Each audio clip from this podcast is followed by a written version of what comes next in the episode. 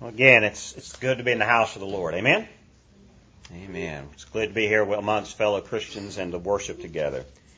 It's now time we're going to listen to the word of the Lord today. If you'll stand with me as we read God's word together, please turn to 1 Peter chapter 1. 1 Peter chapter 1. We're going to be looking at verses 6 through 9 today of the first chapter of this wonderful letter. The apostle Peter writing to the churches in the dispersion of the first century. Beginning in verse 6, he says this, In this you rejoice, though now for a little while, if necessary, you have been grieved by various trials, so that the tested genuineness of your faith, more precious than gold, that perishes though it is tested by fire, may be found to result in praise and glory and honor at the revelation of Jesus Christ. Though you have not seen him, you love him. Though you do not now see him, you believe in him and rejoice with joy that is inexpressible and filled with glory, obtaining the outcome of your faith, the salvation of your souls. Amen. Let's pray. Dear God Almighty, you, through your mercies upon our desperate situation of sin and just separation from you, dear God, you saved us through the blood of your Son. And the words of your servant Peter are very important to us now, and they are words of comfort, and, and they are directly from you, God, we know. And so God, I pray this morning as we are gathered together as Christians, dear God, that you would love us in the midst of our struggles and in our pain. Love us in the midst of our sin. And through the blood of your Son, Lord, I pray that you would use these times, these struggles to draw us closer to you as your word tells us. Lord, as you speak to us this morning, I pray that we would listen. I pray that your Spirit would calm us, that your Spirit would open our hearts to listen. And I pray, God, that you would speak directly into each and every one of us. This is your time, dear God. May you be glorified through your word. In Jesus' name we pray. Amen and amen. Have a seat. God bless you. A little reminder here of, of as, as we look at the first chapter of First Peter, the context of this letter is clearly uh, context of the persecution of the early church. The first century church was under persecution. Uh, they were seen as initially a, an underground, quiet religious group that no one paid much attention to. But once Nero came into power, suddenly the Christian state was a, uh, a foreign power. The Christian state was a criminal state. The church was a criminal enterprise according to the Rome, according to the emperor of Rome. And so persecution becomes very strong at this point. Uh, Christians are dying by the thousands.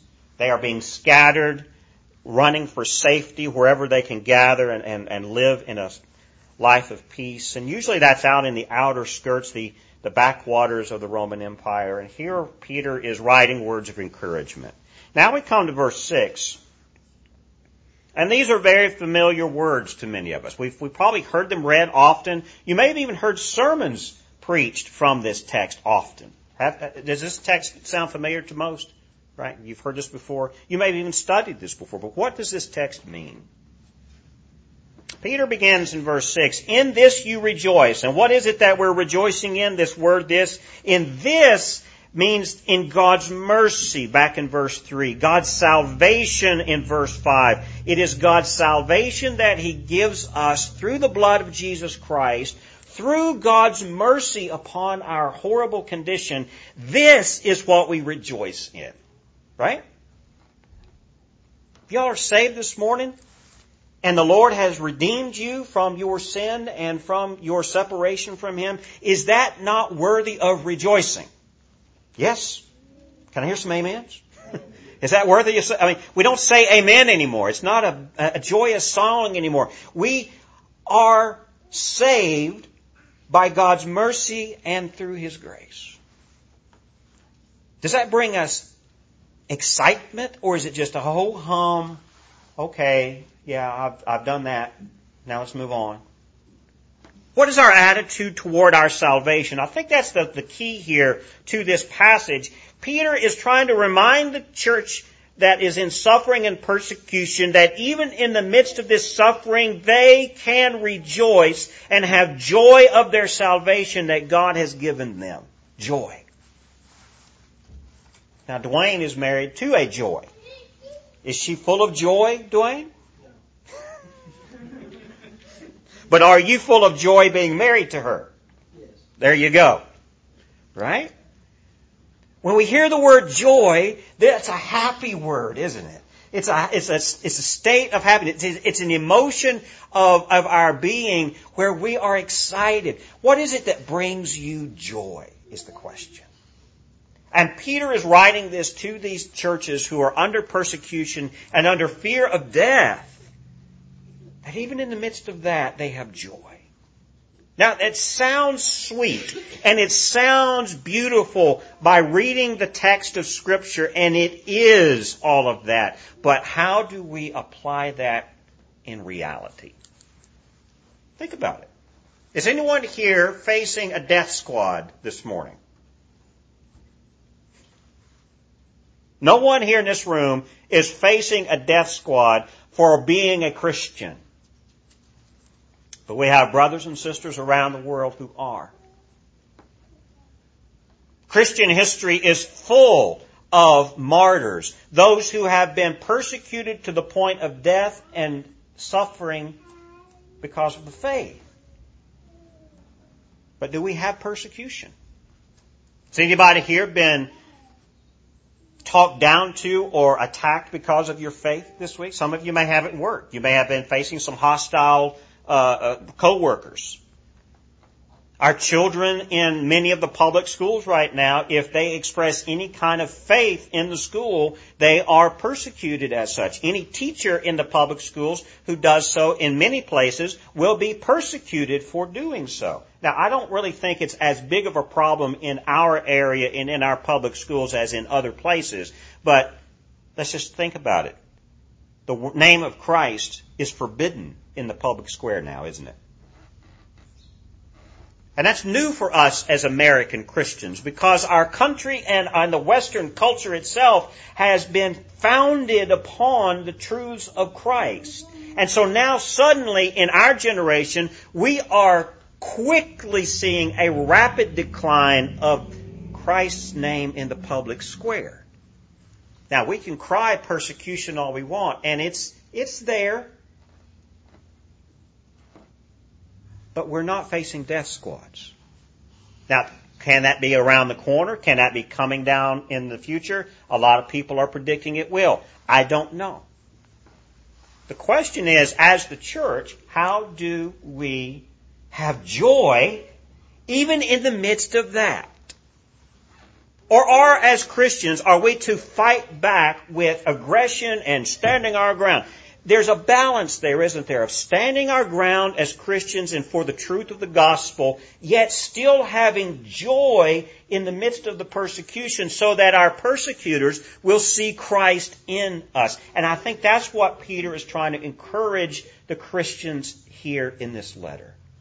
In the midst of their sorrow, in the midst of their persecution, verse 6, in this you rejoice. This salvation of Jesus Christ through God's mercy and grace, that is our rejoicing and our joy. Though now for a little while, if necessary, you have been grieved by various trials. Notice here in verse 6, Peter is kind of putting into context all of the persecution and the trials that the Christians are going under. Number one, he says, for a little while. He's indicating that these persecutions are short-lived. Right? Let's just be honest with ourselves. The older we get, hopefully we become a little more uh, able to handle hard times because we have learned that, you know what, hard times don't last forever. Would y'all agree? Now, in the middle of a hard time, we may not be able to see that. We can't see the end of the struggle. But if we look back in our life and we look back in how God has loved us over our walk with Christ, are there times in our Christian walk where we struggled and suffered either financially or physically or with employment or with whatever? Did that last forever? If we're honest with ourselves, it didn't. Mamas, when you're struggling with your children and they're not listening to you and they're not going to bed and they're not eating their vegetables, that is, that, that is a, that's a trial in the moment. But does it last forever? If you're really honest with yourself? It may seem like it's going on forever, but it'll stop. Right? Even as children, if we, if we were being punished by our parents as children, did that last forever or was it short lived? You see where we're going? These trials that Peter is encouraging these Christians through in verse 6, he's saying, now for a little while, they are a momentary light affliction. This is what Paul says in 2 Corinthians chapter 4 verse 17. We won't go there, but if you're taking notes, Paul says the same thing in 2 Corinthians chapter 4. He calls whatever the struggle is going through as a momentary light affliction. Now, in the middle of our struggles, that doesn't seem very momentary and doesn't seem very light, does it?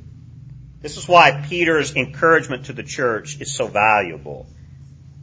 Not only is Peter saying here in verse 6 that these persecutions are short-lived and temporary, he goes further and says, though now for a little while, if necessary. Now that's the hard part of this text. Right? Number one, Peter is encouraging the church to have joy, to rejoice in their salvation in the midst of, of, trials and circumstances, because these trials and circumstances, according to Peter in verse 6 here, are necessary. Ouch. Right?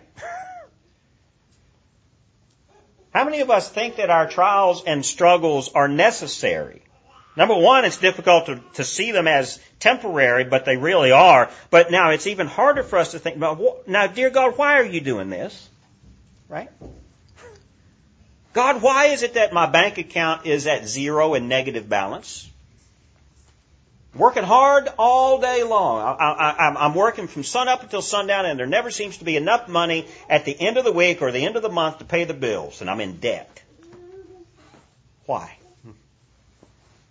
Maybe God's allowing our choices to show us how to streamline our lives so that we would then have to turn to Him and depend on Him for all that we need. Maybe God has a plan to, to provide what we need in ways other than what we think.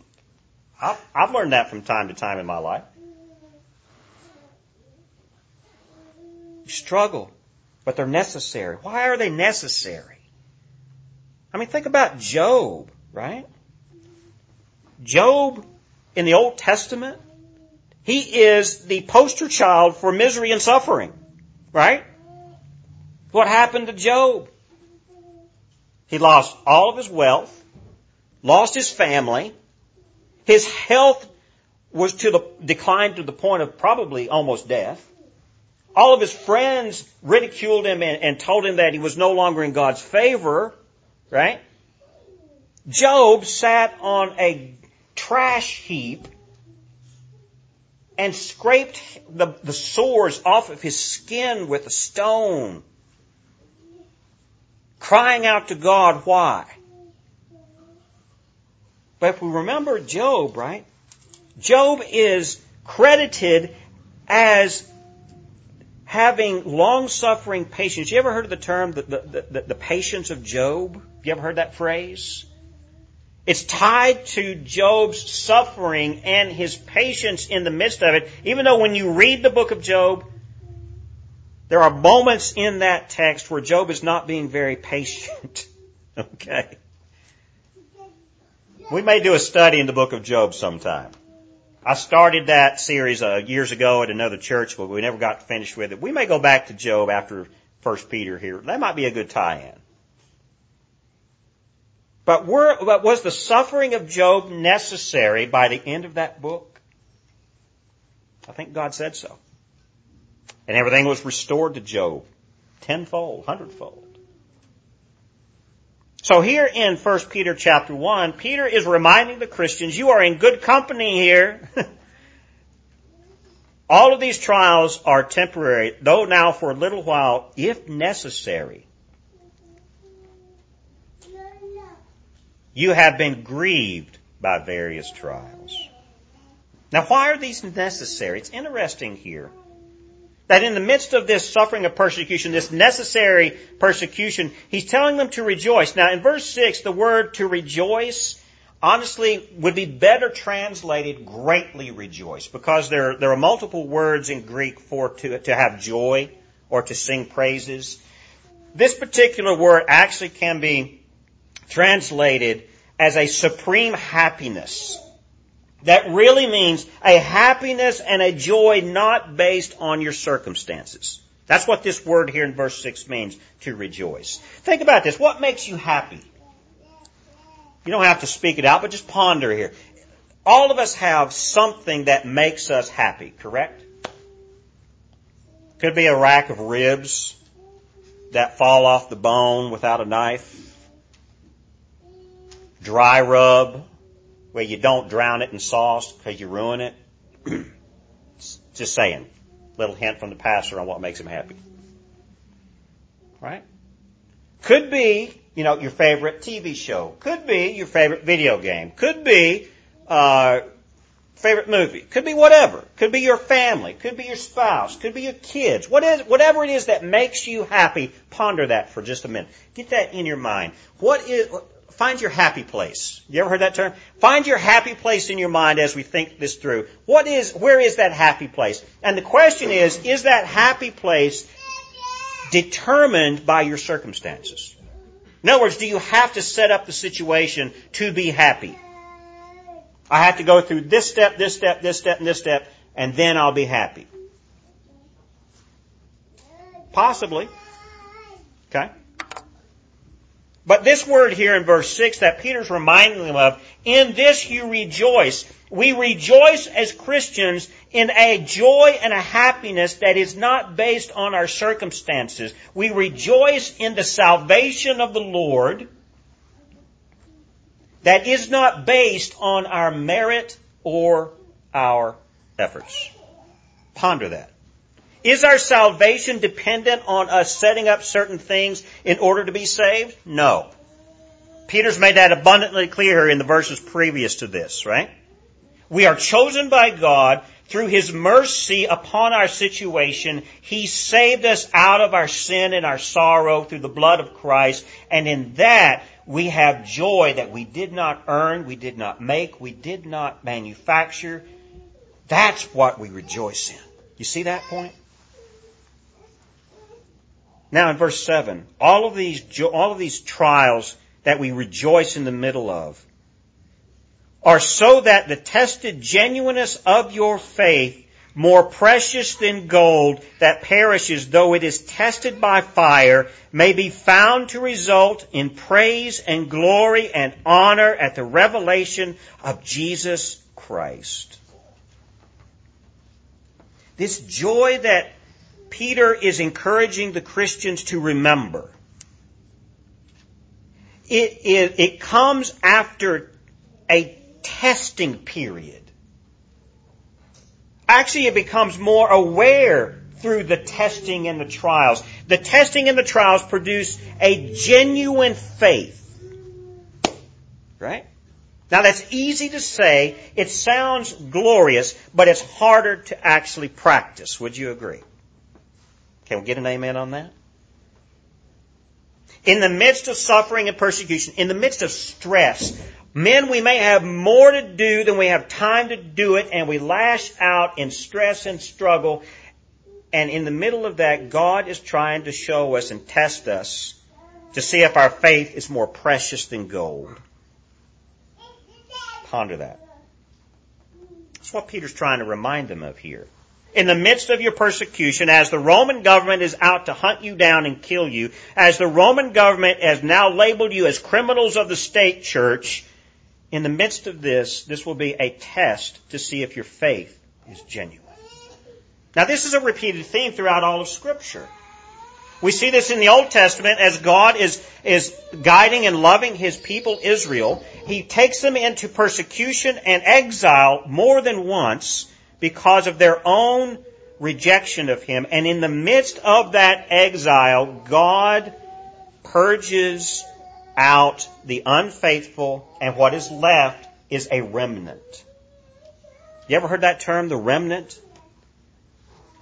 in the middle of suffering and persecution, the, the, the, the, truly faithful will be revealed because the fire that comes will burn up the unfaithful and that which is left is this gold that is more precious, or this faith that is more precious than gold. It's like gold, but it's more precious than that because everything else that is not faithful is washed away, burned away, consumed. Ponder that. For a minute. Now, is that what is happening within us individually? Is God taking us through some struggles to kind of burn up the chaff, clean out the junk, so that what is left is a genuine faith that we rejoice in because of the salvation given to us by Christ? See, this salvation is a joy that is permanent and profound. This joy and salvation is not something that is dependent on circumstances. See, there's a contrast here in verses 6 and 7. He's saying, you know, these trials reveal things that are temporary. But the salvation that you hold dear brings a joy that is permanent. The joy of salvation is of God and does not depend on anything that we do, whereas worldly joy is shallow at best and dependent on our emotions and circumstances. So he's comparing here verse 6 and 7. That which is of God's joy and salvation produces praise and glory and honor in verse 7. But that which is worldly is temporary and necessary so that we can get to this praise and this glory and this honor. Look here in verse 7. Everything that perishes leaves behind the result of faith in the salvation in Christ that leads us to praise. Right? What is praise? What is praise? Praise is singing joy to the Lord, right? Thank you, Lord. You are worthy of who you are. You have saved me, and there is praise in that. Do we praise people for a job well done? Right? Do we praise our children for a job well done when they pick up their toys and they eat their green vegetables? Hopefully. Kids, are y'all eating your green vegetables? Yeah. Do you get praised when you do good things? Hopefully. When you're at work, does your employer, does your boss give you praise for a job well done? Hopefully. But when we don't do a, jo- a good job, what comes?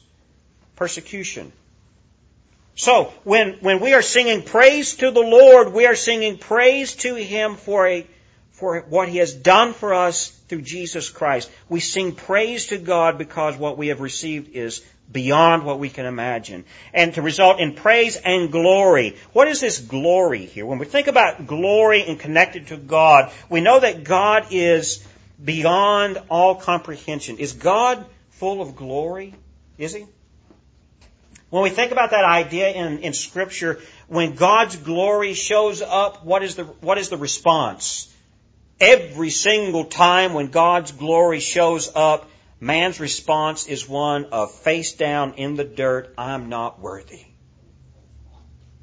But in this context here in verse 7, what Peter is telling the church is that in the midst of your persecution and your trials, you will result in singing praises to the Lord for His goodness and and the glory will be the glory that comes upon you in, and you will be more Christ-like. You will actually take upon yourself more of the glory of Christ in your life.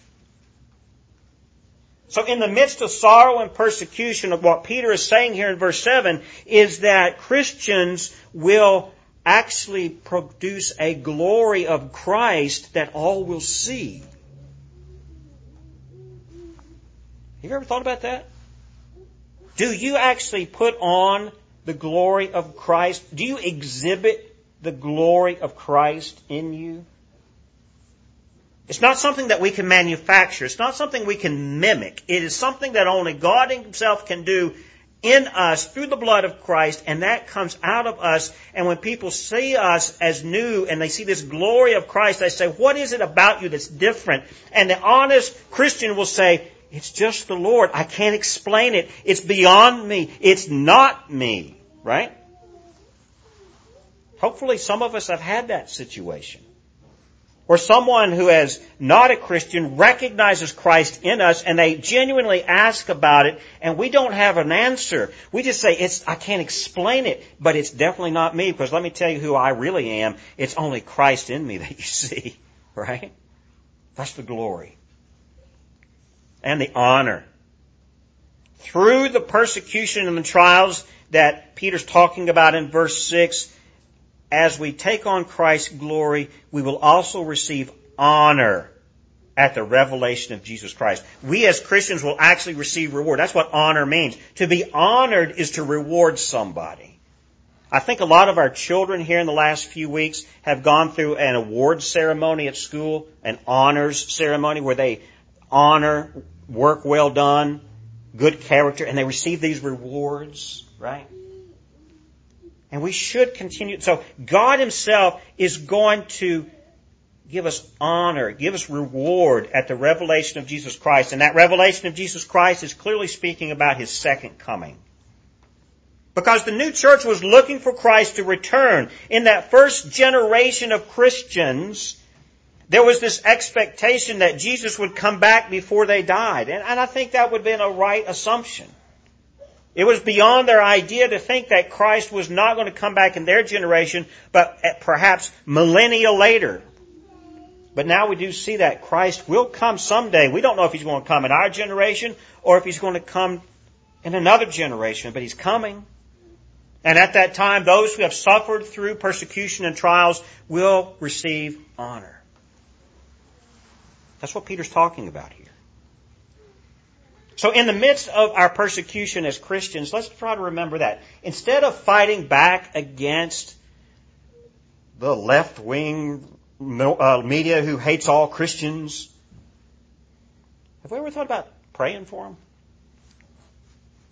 Have we ever thought about just acting like Christians even in the midst of the, the nastiness that is said about us? Because when Christ comes back, we're going to receive a reward one way or the other. Are we going to fight back and lash back at those who are uh, persecuting us as Christians? Or are we going to be Christ-like in our mannerisms and in our thoughts about it and be peaceful? That's a struggle, isn't it? I think that's what Peter here is encouraging the church to do. Not to fight back against your persecutors, but to exhibit a Christ-likeness that you have in you that God has placed in you, even in the midst of the suffering. Amen? It'd be hard to read this in the first century, but it was true.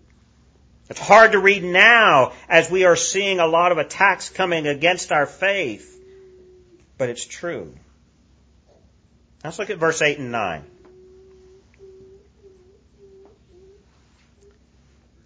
Actually, before we go there, let me, let me summarize one more thing in verse 7.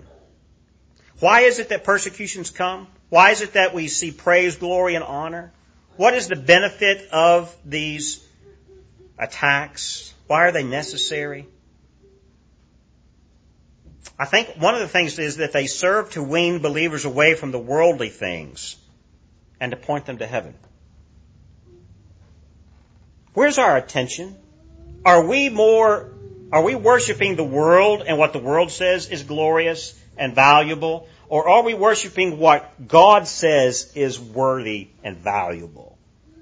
And I think through the act of persecution and suffering, God is using that to wean us as Christians away from the world and to point us to heaven. It's a lesson to value God's blessing of salvation instead of life's pain and struggle. Are we saved? Have we received the blessing of God's salvation through Christ? Yes. Is that more valuable than this world that we worship? Because the world's going to bring us nothing but pain and sorrow. God's mercy and love is going to bring us joy and glory and honor. You see that? Now, verse 8 and 9. He now encourages these Christians because at this point, many of the Christians at this point in history were a second generation of Christians that had been born and are now adults. And all they have known of Christ are the stories told them by the apostles. Imagine this. Peter, being one of the twelve, knew Jesus intimately and personally. But these Christians he's writing to, many of them had never known Jesus other than through stories and through Scripture. And so Peter in verse 8 is encouraging him, though you have not seen him, you love him.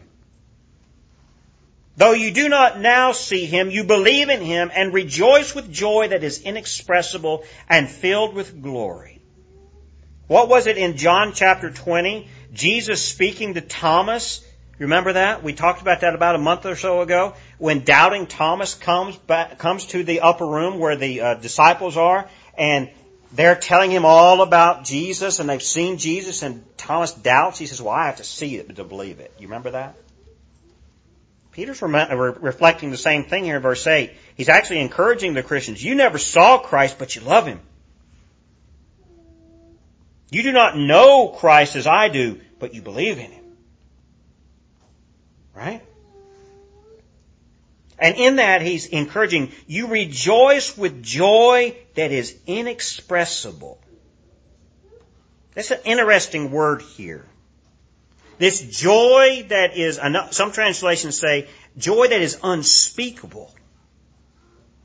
We cannot put the joy of Christ in our salvation into any kind of human language. It's hard to describe. Would you all agree? That's why I think we as Christians really struggle with trying to articulate our joy in Christ. Part of it is that, you know, it is we don't have the words to speak. Part of it is that we don't have the confidence to speak. That's part of it. And now, now we can encourage each other in the confidence part. As a pastor and as fellow Christians in this group, we can encourage each other to have the confidence to share Christ. But trying to find the words for it, that's hard. So if we, if we struggle with sharing our faith with others, let me encourage you. It's not so much that you have to be taught what words to say, as much as it's just encouragement to live it and to share it. God will give us the words. In the moment that He wants us to speak, He will give us the words necessary for that moment, for that person, or that time. Because the joy of Christ, this joy of salvation in Christ that Peter's talking about here is inexpressible in words. The word here in the Greek for this can actually be translated higher than any speech. It's unspeakable. Now this does not give evidence to our brothers and sisters in the church that advocate some kind of a prayer language through uh, tongues. That's not what this text is speaking about. It's t- talking about this level of joy that we rejoice in that the world cannot understand, but we know it because we're in it and Christ is in us. It's a, see, those who live in personal communion with Christ experience a joy so divine, it's hard for us to describe it. Think about that. And in that we're filled with glory. This glory is the glory of Christ. Now what does that lead to? It leads to this in verse 9, obtaining the outcome of our faith. What is the outcome of our faith? Turn with me to 1 Peter chapter 5 since you're there. Peter's going, and we will get to this again, we'll preach on this again later as we close out this book in another month or two. But 1 Peter chapter 5, beginning in verse 10. These are the benefits of all the suffering that the Christians will go through. And after you have suffered for a little while, the God of all grace, who has called you to his eternal glory in Christ, will himself restore, confirm, strengthen, and establish you. To him be the dominion forever and ever. Amen. So in chapter 1 verse 9, what Peter is saying here is when, when the outcome of all of this is that God will restore us and strengthen our faith in the salvation that our souls possess. You see that? Now, what does this look like? You know, these words are, are words of encouragement, believe it or not. So here's my challenge to us all. Whenever you're in the midst of sorrow and persecution, I want you to remember, I hope that the Lord will bring to your mind this text. The first chapter of 1 Peter is a wonderful text of encouragement to remind us of where we are. Uh, if we are saved in Christ, then we have a joy that the world does not know. You see that? And we don't have to fight it. We don't have to struggle. We don't have to get mad at the world for not understanding us. They're not going to understand us because they're not in the salvation that we are. So if we can remember that, then we're not going to get angry when the world comes against us. Now, you could possibly say, ah ha ha, nah, nah, nah, nah, I've got salvation, you don't. Some of you are laughing at that. That's good. We could do that, couldn't we? That'd be very childish, but in our mind, if we're being attacked for our faith and somebody's lambasting us, maybe just silently in our mind we can say, nah, nah, nah, nah, nah, I've got Jesus. Right? They'll never know we're thinking it, but we could. And we can celebrate and laugh inside because we have this joy that only Christ can, ex- can experience with us.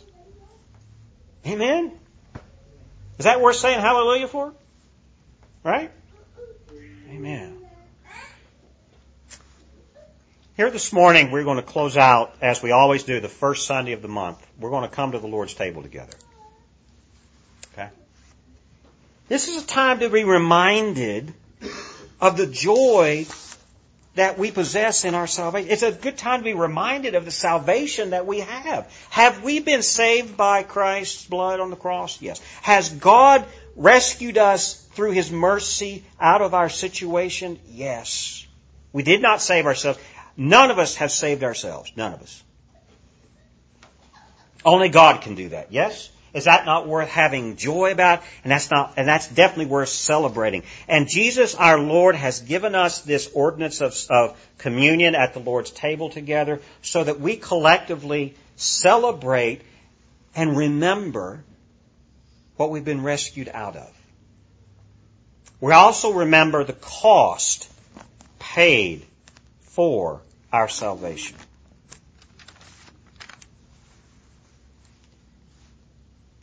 We're going to distribute the elements here in a minute.